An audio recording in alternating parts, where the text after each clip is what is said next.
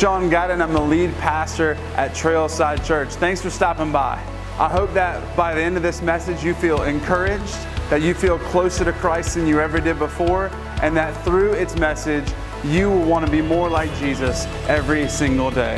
Enjoy the message, and thanks for stopping by.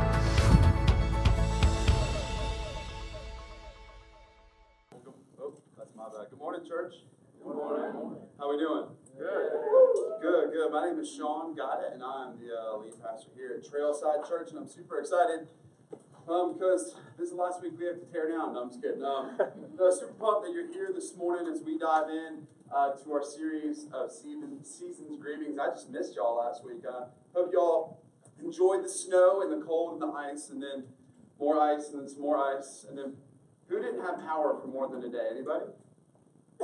Okay, just a few of y'all. It's good. Well, good know the Lord loves us more. Um, joke. It fits. Hey, can you turn me up just a little bit, please? Um, I'm going to pray and then we will get started. We're going to jump right into uh, Luke 1 this morning. Let me pray. Father, you're good. We love you. We trust you. We know that uh, in this time that you are working, Father, because you've already come, you've already delivered, and uh, our hope is that we would be able to dive into the scripture today that you gave us. And that we will learn more about what that looks like. That we clarify what it means to be loved by you. And that we would uh, get excited about what the future weeks hold um, because you have delivered on a promise, um, a promise that was made uh, long ago, and that we get to live in the fullness of that and what a blessing that is. So, Father, I pray that you be with us this morning. Speak through your word. And to your name we pray. Amen. Um, so, I wanted to talk about something that I think is probably a little bit maybe uncomfortable today. We are that. God didn't already make you feel uncomfortable, thanks God. I want to make you feel more uncomfortable. Yes. Right. I want to ask a question. Have you ever felt like God was actually angry at you and hurting you instead of helping you? You ever gotten to a point where you thought, you know, like, this isn't all worth it, I'm done. Like, I'm tired of giving myself, I'm tired of being the humble one, I'm tired of, that. yeah, that's a statement. I'm tired of being the kind one, I'm tired of being the one who finally says, yes, that's fine, I'm sorry, who always has to, uh, have you ever been to a point you think, like, this just isn't fair? I'm done. I know I have. There, there are multiple times that I've looked at people and been like, you know what? Just one time I, I want to be the jerk and feel okay about it. You know what I mean? Like, I just want to punch that dude in the face one time and be like, oh, I don't feel bad. It's okay. We're good here. But the reality is that sometimes I think we, when we mess up is that God actually allows us to be drawn into things that are hard and that hurt, and that don't feel good, because the end game, if we will just be faithful to Him, the end game actually is a true definition of God's favor and love. In fact, in James 1, one of the biggest question marks I ever had when I started reading the Bible. This is what the start of James 1 says. Count it all joy, my brothers, when you meet trials of various kinds. Now, we talked about that a few months ago, actually. How do you count it joy when you meet trials of all kinds. There's some depth there. It's not even just like when you have a bad day, right? Not one kind, not one thing. When you feel like you are getting destroyed from every single angle and nothing is getting better, and it's another thing and another thing and another thing, James says to count it all joy. That's moderately confusing. At least if you're me. I'm, I don't know. I was a straight C student in high school, so maybe some of you guys are ready to kill that for me, but. But then it says this For you know that the testing of your faith produces steadfastness. And let steadfastness have its full effect, that you may be perfect and complete, lacking in nothing. Well, that kind of flips it on its head a little bit, right? But why, why do you have to endure all these things? Because through it, God is actually perfecting you. He's growing you. He's leading you. And I think that we've missed that a lot in this Christmas season as well. And we live in the South, most of us, for most of our lives, so we've heard the Christmas story, right? We've seen Mary who was pregnant. We're like, that's nice. Then she goes and has a baby, and it's beautiful, and angels come and sing. Like, wow, I can get behind that. I'm, I'm down with angels singing. But I want to actually dive into that a little heavier today because I think with that framework of James 1 and then talking about how this actually all went down, we might be able to learn something about our own estate, you know, our own place that we're in. Because that can be really tough sometimes. Because sometimes you follow Jesus and you have to ask questions like, God, is this really worth it? Like, is it really worth fighting this hard? Is the call that you've given, as we talked about Jonah a few weeks ago, the call that you've placed in me, is that actually worth fighting for? Because it would be a lot easier just to go do something else. But God's calling and His provision doesn't always feel like a blessing, like we talked about last time. But it is for your good, it is for our good. And so I want to read in Luke 1, starting in verse 26. You can go with me, but I think it'll be on the screen, judging by the other verses that are already there. And this is the story many of you guys have heard, and we're going to read through it, but stay with me. In the sixth month, the angel Gabriel was sent from God to a city of to the city of Galilee named Nazareth, to a virgin, betrothed to a man whose name was Joseph of the house of David. And the virgin's name was Mary. And he came to her and said, Greetings, O favored one, the Lord is with you. But she was greatly troubled the saying and tried to discern what sort of greeting this might be. The angel said to her, Do not be afraid, Mary, for you have found favor with God. I want to pause there for a second, okay? Here's, a, here's where we're at. Mary was probably 15 to 16 years old. So, those of you who've had 15, 16 year old daughters, here you go. I want you to put that in your brain right now. 15 to 16 years old, promised to a boy named Joseph, right? Probably a couple years older, with a career. Ladies, it's important, right? Adam had a job before he had Eve. Saying. Yeah. There it is. It's connecting now. All right. Yeah. 16 years old, betrothed to Joseph. Now, betrothal back then, I guess I can say, was pretty much like a, a very intense engagement. So um, it was almost like being married without the paperwork, right? The only thing that you didn't have, you didn't live together, you didn't um, fornicate as, well, I guess it's not fornication if you're married, but you didn't have intimate relations yet. You weren't under the same house and under the same, uh, I don't know, house, I guess is what I'm looking for. But you were promised to each other the only way to break it off is to actually go and get divorce papers or for someone to die. So it's very serious, very intense. Like it's not like I don't like you anymore, here's the ring back kind of thing. And so here's Mary, and notice twice, two times the angel Lord comes up and says, Oh, highly favored one, you are blessed. Now that's interesting to me. Because, listen, again, I, I know we've heard this story a thousand times, but stay with me because I don't want to miss this. Again, the angel says, Greetings, O favored one, the Lord is with you. Do not be afraid, Mary, for you have found favor with God. And you're like, okay, this is setting up well, right? And the angel says, Because of your blessing, because of your favor, you are now pregnant. If my daughter comes to me at the age of 16 and says, Dad, the Lord has found favor with me. it's going to be a problem. Because she'll be a widow. No, um, yeah. The Lord has found favor in you. You're blessed, and you're so blessed that you're now pregnant. Oof. So, here's what the Lord's favor looked like for Mary a teenage pregnancy that is going to appear like you cheated on your future husband, which would then, by law, lead you to be an adulterer, which then, if Joseph, your betrothed, wanted to, could have you stoned in public in front of everyone.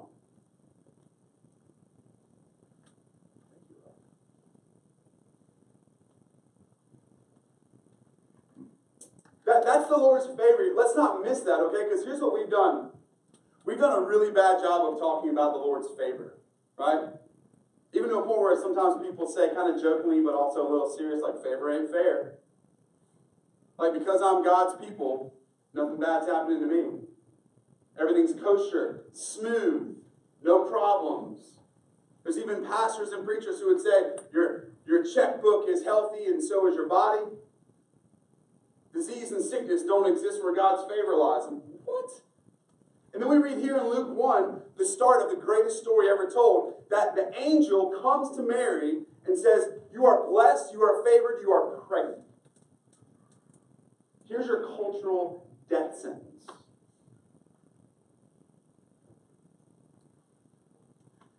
I don't know that that fits with uh, having a mansion on an island and driving Lamborghinis. I'm, not, I'm not sure how those things go together. Because every time I see that God has called people to something, it's very rarely to a life of ease. It's very rarely to something you don't have to fight for. It's very rarely to something that every day is hard as God refines you and makes you more like Him. Remember, if our goal is to be like Jesus, let's, let's remember what Jesus did when He was born lived sinlessly and died and hung on a cross and suffocated. Our goal is to be that. To be that heart filled and that love filled and that compassion filled. That's hard. But see, we, church, have to stop defining God's blessing and God's favor based on our own American cultural standards. And that's the problem with the church. And that's why people, when they come to church, they, it doesn't feel genuine, it doesn't feel honest and real because we have made an Americanized version of Jesus. And, we've said that that's what God's favor looks like when everything is comfortable and pure and whole and okay. And where nobody's messed up, and nobody's hurting, and relationships aren't weird, and no one has struggles, and nobody's kids are a little off. And marriages are perfect. And giving is up. People shout your name and praise your kingdom. And that's what we define God's favor as. So, of course, people who are yearning for life and looking for an answer won't come into a church that doesn't have any of that and find it. So, we have to stop making God's blessing an American statement of hope. We value stuff and comfort rather than pouring ourselves out and into what matters, what changes people, what's important. And, and it's in those moments when that comfort is threatened that we've defined what God's favor looks like and blessing in this Americanized culture. It's when those things are threatened and hurt that we get most defensive and most angry. And we attack. Because if we can rip that down, then we can feel better about where we are. If we can invalidate that person, that makes our stance and our statement even better. Because we've said that God's favor looks like us being comfortable and happy. Man, I just don't know that anybody in this moment would look at Mary and look what happened to her while they're staring her right in the face and go, Yeah, that looks like a blessing. Uh, pregnancy. Listen, we've had two kids, which is awesome. And I don't know that outside of the overall arching, like we're going to have a baby thought, I don't know that my wife being seven months pregnant in the middle of summer was a great blessing in those moments, or always, right? Like throwing up, being hot and sweaty, and then me being in trouble for it. You know? But how much more so as a pregnant 16 year old girl? But we believe this lie, this favor ain't fair theology, that God's favor looks very much like ease and comfort. But if, if that's what God's favor looked like, then I got news, guys. There would be no need for us growing in grace. There would be no need for us growing in peace and forgiveness. There'd be no process of this big Christian word called sanctification, which is basically us becoming more like Jesus and less like us. God's favor doesn't look like personal ease all the time. Sometimes, in fact, if you go through Scripture, you'll see when God calls people, He doesn't call them to great, wonderful things. That's why we went through Jonah last month. Because when God called Jonah, He wasn't excited about it, it was hard. When God called disciples, it was to not have a home and not have comforts and maybe die and be murdered and killed. When God called prophets, it was to go into the middle of the city and proclaim God's word and judgment, and then go to kings and tell them to bow down to the king, which would be death.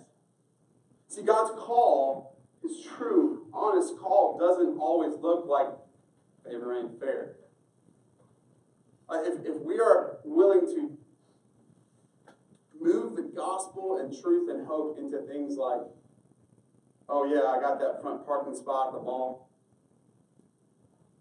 Or check out this deal I got on a TV. Like if, if that's where the heart of our gospel theology is, then no wonder churches are dying. Because sometimes God's favor doesn't look like personal needs. And so most of us know how the rest of the story goes here, but I want to dive back in verse 38 as we prepare for this beautiful moment. Excuse me. On my page. Mary said, listen to Mary's response here, it's amazing. Behold, I am the servant of the Lord. Let it be to me according to your word. And the angel departed her. Think back. So think back on all that stuff we just talked about. Here's Mary's response. You're pregnant. You're favored. You're blessed. Oh, and culturally you might be killed and stoned. And her response is, I'm a servant of the Lord. Like whatever, whatever it is that God wills for me, let it be done. Y'all listen, we planted a church 11 months ago or so.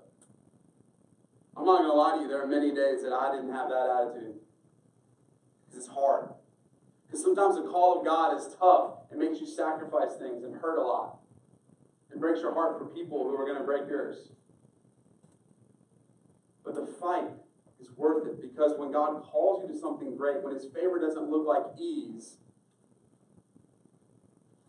it's worth it in the end to say, Behold, I'm a servant of the Lord. Let it be according to your word. When God calls you out of something that you're doing, when God calls you to do something bigger than you, when God says, go do this thing, sometimes we have to stop and understand God's goodness and go, you know what, I don't get this, but whatever you want, God. How much would our city and our world change if that was our attitude? It wasn't about what we wanted, but it was about what Jesus did. When God called us, we didn't go, God, I don't know. Are you sure you weren't talking to that Sean over there? Because that doesn't sound fun to me. And yet, that's what Mary does. And I want you to think back because we're about to dive into 2019, if you can believe that. 2020, we're supposed to have flying cars, so they better get it together. I want you to think back on this past year. Just consider it. what seemingly impossible thing did God bring you through? Was there a moment, a day, a time when you sat and you just lost it and you when that's it, I, I can't make it through. I don't know that I'm going to get through this day or this week or this month. Consider that just for a second. This is an exercise for everyone. Go ahead. Was there a moment in you that said, I don't know that I'm going to make this through? See, as I was studying and reading through this, one of the verses that popped up was out of Isaiah 48. And it's not a fun verse. It goes again with this idea that you are blessed, you are favored, and now you're pregnant. this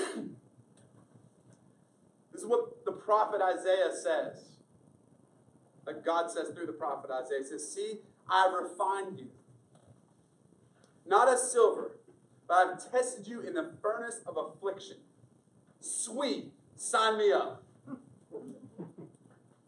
But how often does that feel dead on? That you're like, God, I'm doing what you want me to, right? I'm praying, I'm reading, and now the Holy Spirit is moving in me and making me do these things, and I'm going,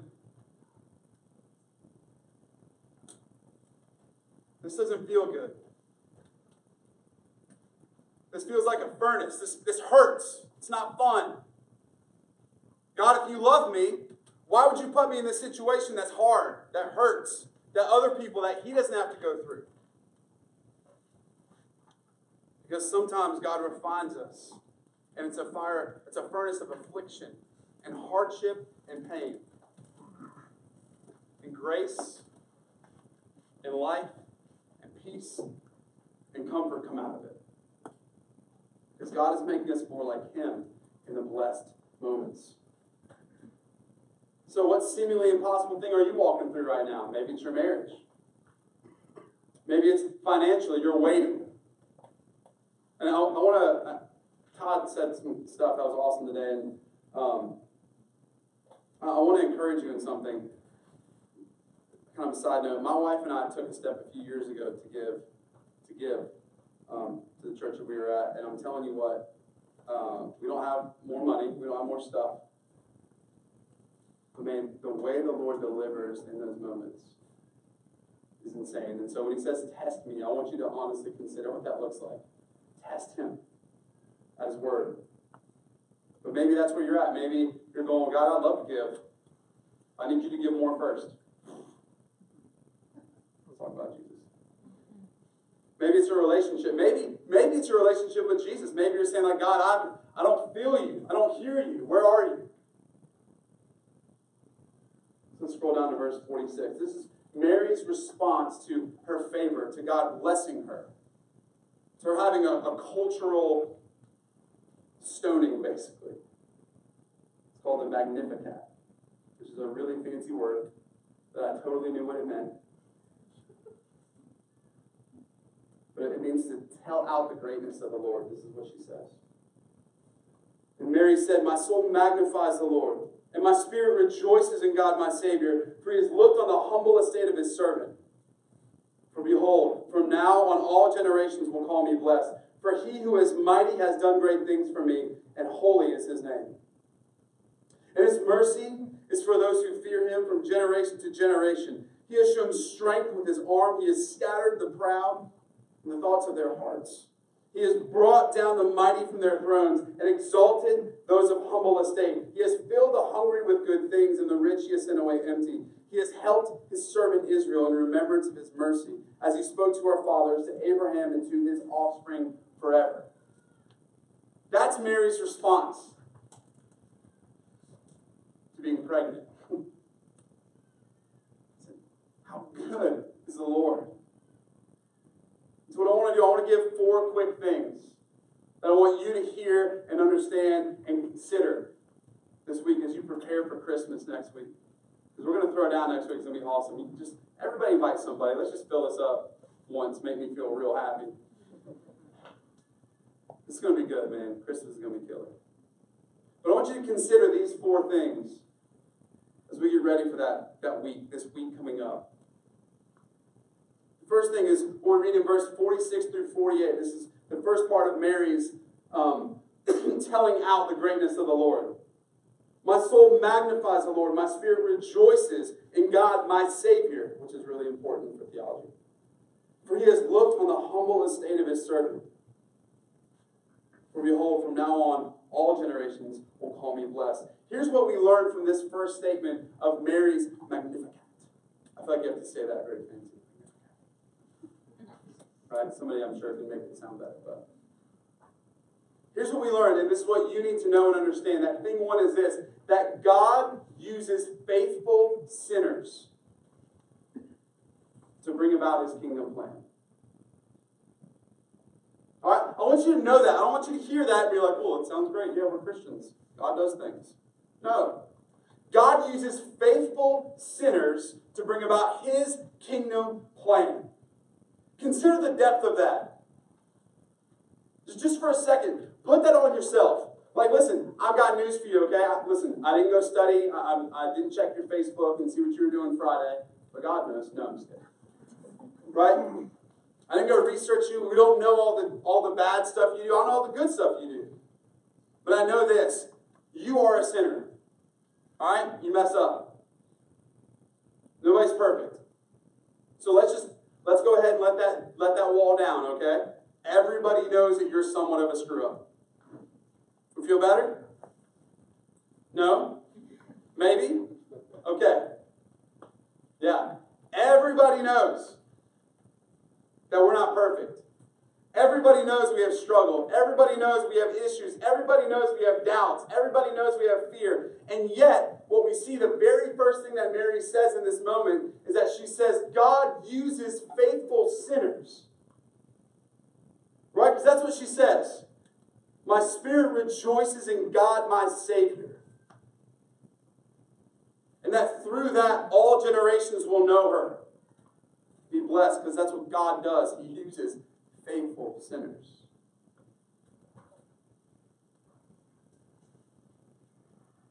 And, and if you think that's not really accurate, I want you to go back and I'm just going to name a few people in the Bible, okay? What a little spiritual test. This guy named Paul, a rich zealot, who rounded up Christians and gave them to Nero so that he could light them on fire and throw his garden parties. And God calls Paul, who writes a large portion of the New Testament who plants hundreds of churches. And Paul says, I'm the chief of all sinners. Or Peter, the fisherman, probably one of my favorites, right? Because I feel like if I was hanging out with Jesus, I would say something stupid too. Anybody else? right? I just I talk too much and I say dumb things. If you guys have been around me for more than ten minutes, you know that, right, Riley? Amen. Yeah. Like I would be the guy like Peter who pulls his sword out right in the middle of the garden, starts chopping people's ears off, and I pass out. That's gross. and yet, the very same Peter that Jesus said, Get away from me, Satan, in that garden, is the one that later he reinstalls and calls him the rock of the church. Hmm. How about King David? A man who sent another woman's husband to the front line to die so that he could have her. Oh, God also calls him a man after God's own heart. So, sinner. That's all of us, okay? All of us. Why do you disqualify yourself? Why do you think that God cannot use you? To bring about his kingdom. Why? Why can church be a thing where we just come Sunday? Or once in a while? Or we pray every now and then?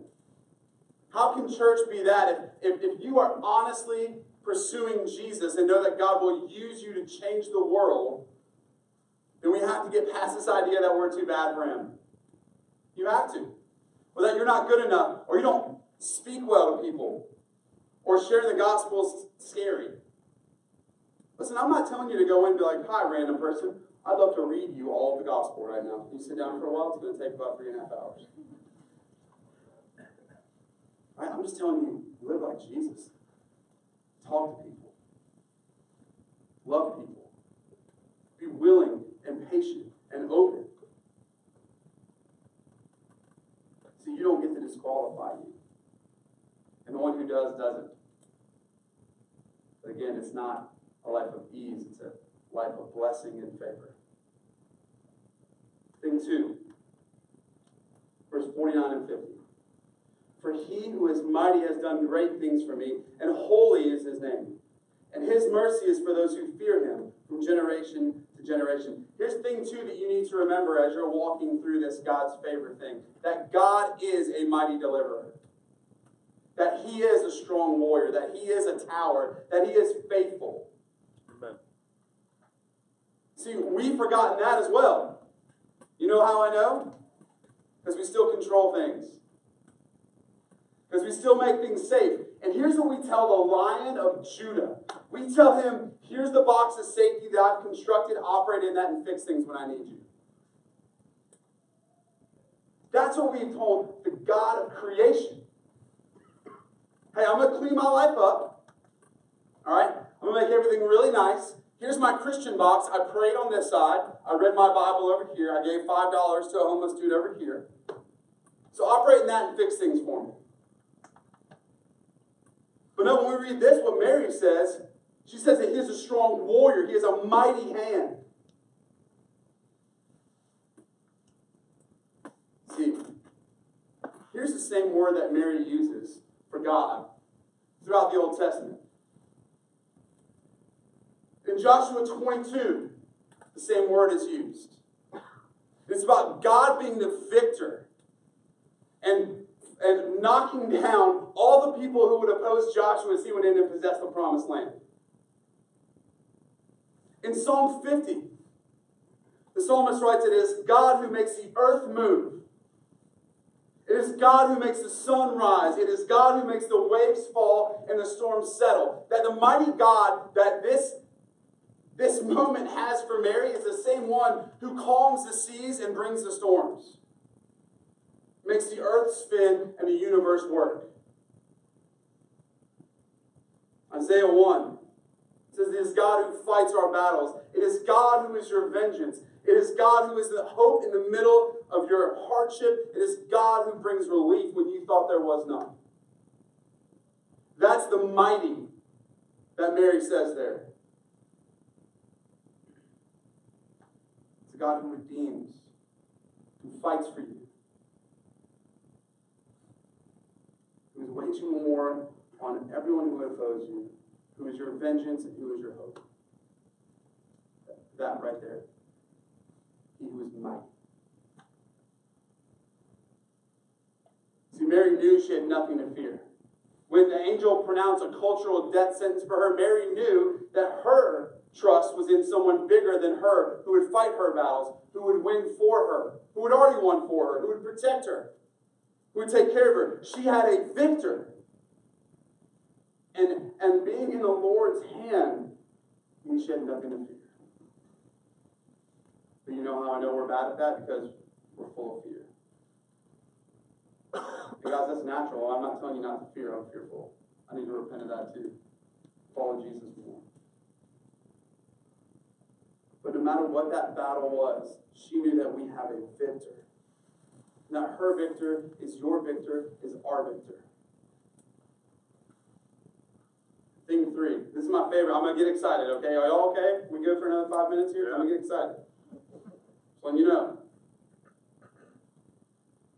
Thing three, verse 51, 53, and then I'll say what it is. He has shown strength with his arm. He has scattered the proud in the thoughts of their hearts. He has brought down the mighty from their thrones and exalted those of the humble estate. He has filled the hungry with good things, and the rich he has sent away empty. Let me tell you what God sent through Mary's pregnancy.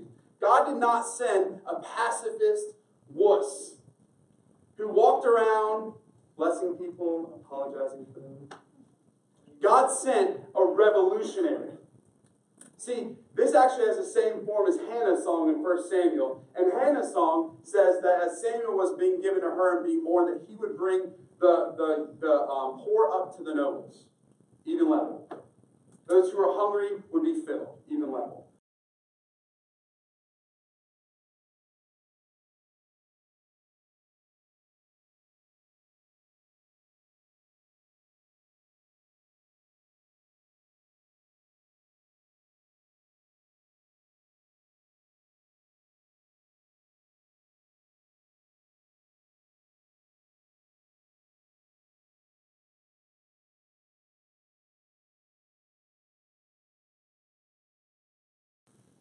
That if Jesus came back today, he wouldn't come in and wear his rebel flag, have barbecue, and be like, I fit in perfect here. He is a revolutionary. He changes lives. He installs people where they should be in a rightful place, not based on their socioeconomics, not based on their heritage, not based on their life, but based on who he says they are. See, in her womb was a social revolutionary, a dangerous, dangerous God man. Not a narcissistic pacifist. See, what happened was, as Jesus came down, in his words, he came to bring a sword. He came to mess stuff up. And I got news for you, man. If you're following Jesus and it's not messing you up a little bit, let, let's take some time and pray through that a little bit. Let's consider where you are. It's not a condemning statement. It's a come with us and let, let's figure this out together. Because Jesus came to bring a sword. Now, I'm not saying go fight people. All right, don't do that. I get it. Christmas. We already talked about Winterford. I'm saying fight for people. I'm saying fight against those who can't fight for themselves. I'm saying be the person who will go out and love somebody who doesn't look like you, sound like you, doesn't have it all figured out, is skeptical, is fearful. Go into that person's life, be willing to fight for them because they have a place at the table just as much as you do. And it's time we stop looking at what we look like, what we think, and allowing people to come to our table and just take a seat next to them and know that they're there as well. You don't want to know how to be a different church? Do that. Or we can be comfortable. That me. There's a lot of churches you can go to if you want to be comfortable. But, but when Jesus came down, what we celebrate next week is that Jesus was a revolutionary. He loved people that culture told him he wasn't supposed to love. Are, are you willing to go to people that don't fit in the Southern culture Christian church? Because I got news for you. They're not here right now, but they're out there. They exist, and we got to stop acting like they don't. Because Jesus came down to bring justice and a sword.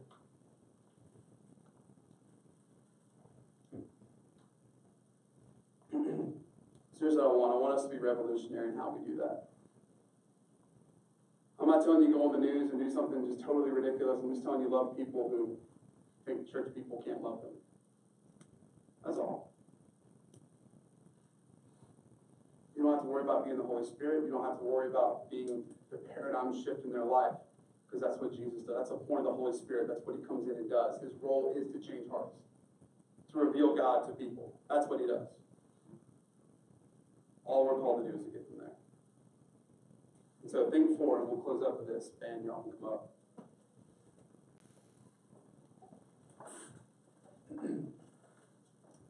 Fifty-four through fifty-five. He has helped his servant Israel in remembrance of his mercy, as he spoke to our fathers, to Abraham and to his offspring forever. Here's the fourth thing we need to know as we prepare for this Christmas season to come the culmination of the birth of the Savior. That God is doing today what he has already has done in the past and what he is going to do in the future. That God is steadfast, That God is listen, this is a oh, this is good. I should have written this down, but now it's just here, so we're just gonna deal with it. Right?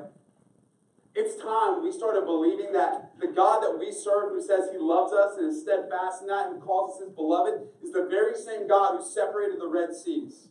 It's the very same God who calmed the storms. It's the very same God that came down and actually died on a cross and then defeated death and raised up is the very same God that as Hezekiah was fearful because Xerxes was approaching him and had killed off armies and was taking over the world, that an angel, a messenger of the Lord came and knocked out 120,000 soldiers overnight.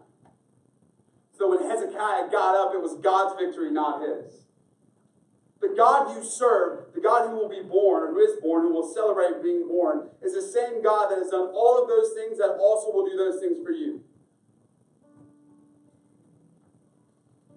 Now, look, in 10 minutes, you're going to have the opportunity to walk out of here and not just be another thing you heard.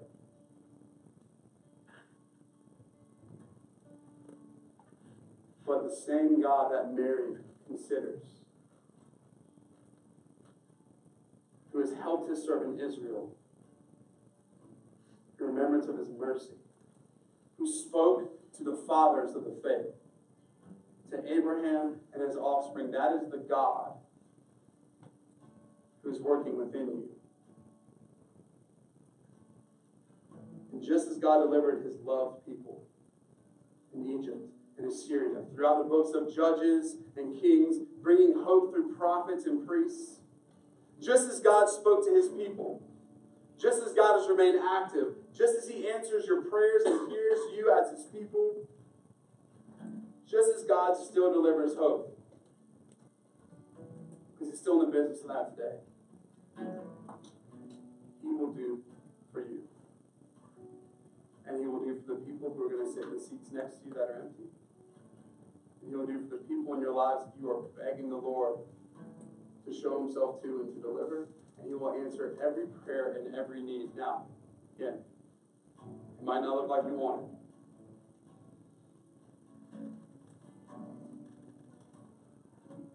But It's not that that hope is that was or that's going to be, it's that that hope is here. And as we celebrate that next week, I hope you consider that. That hope is not on the way, it's already here. And so then my question for you is this.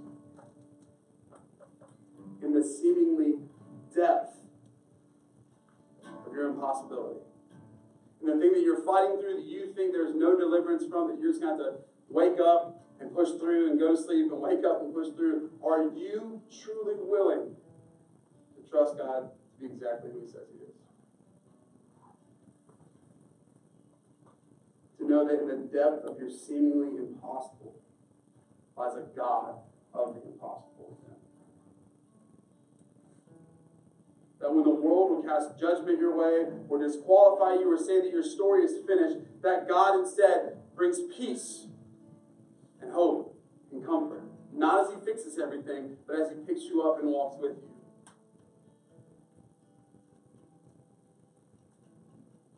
Because as the angel told Mary, O favored woman, the Lord is with you.